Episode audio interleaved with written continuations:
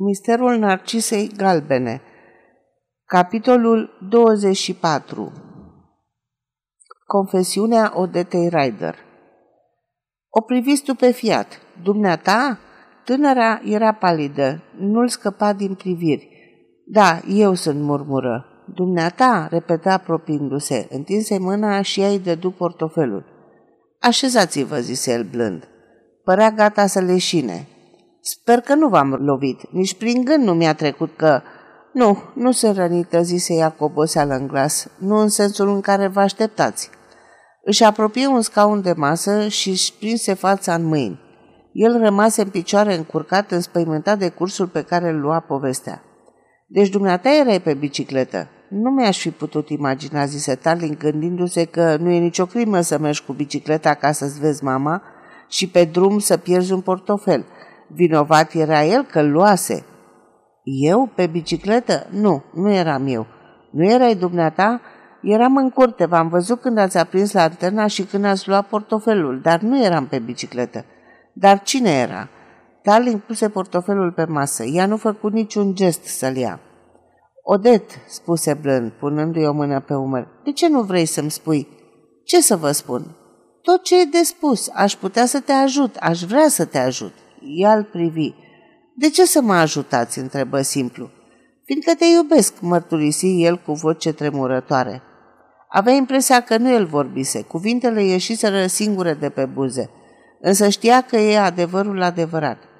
Spre marea sa mirare, fata nu se miră deloc. Privi spre masă și făcu un simplu Oh, acest calm în fața mărturisirii unei astfel de sentiment îl șocă I se păru că ea știa dintotdeauna că o iubește. O cuprinse în brațe. Draga mea, de ce nu vrei să-mi spui? Ea rămase cu capul plecat. Ce să-ți spun? Tot ce știi despre povestea asta, nu-ți dai seama că devii tot mai suspect în ochii poliției? Despre ce poveste vorbești? El ezită. Despre uciderea lui Lain, reluă ea. Despre asta nu știu nimic. Simțindu-i răceala, el se îndreptă spre ușă și o descuie. Nu o să te mai întreb nimic. Știu de ce ai venit aici. Ți-ai luat de sigur o cameră alături și m-ai urmărit. Am auzit pași pe coridor. Ea recunoscut cu un gest. Îl dorești? întrebă ea arătând portofelul. Poți să-l iei. Ea se ridică, se clătina ușor. El o cuprinse în brațe. De data asta ea și întoarse fața spre el și îl privi intens. El o sărută. Odet, Odet, nu vezi că mi-aș da viața pentru dumneata? Nu Vrei să-mi povestești totul? Te rog!"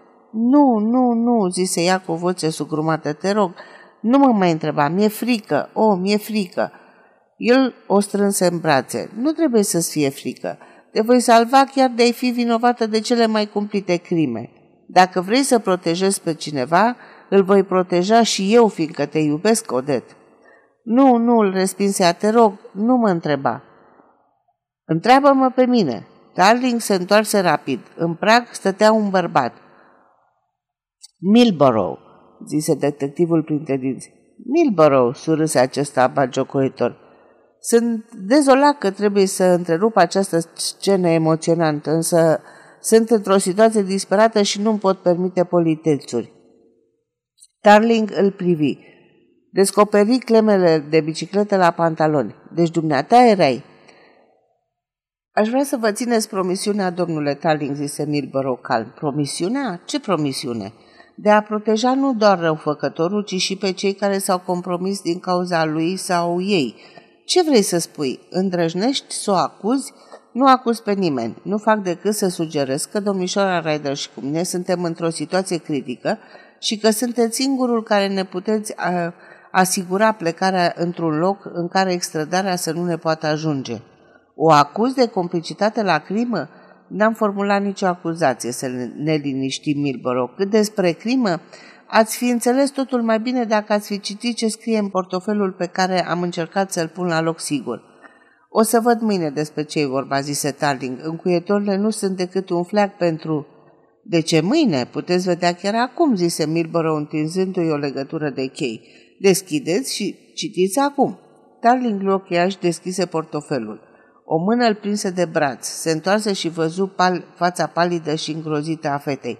Fet, nu, nu, strigă ea, nu, pentru numele lui Dumnezeu.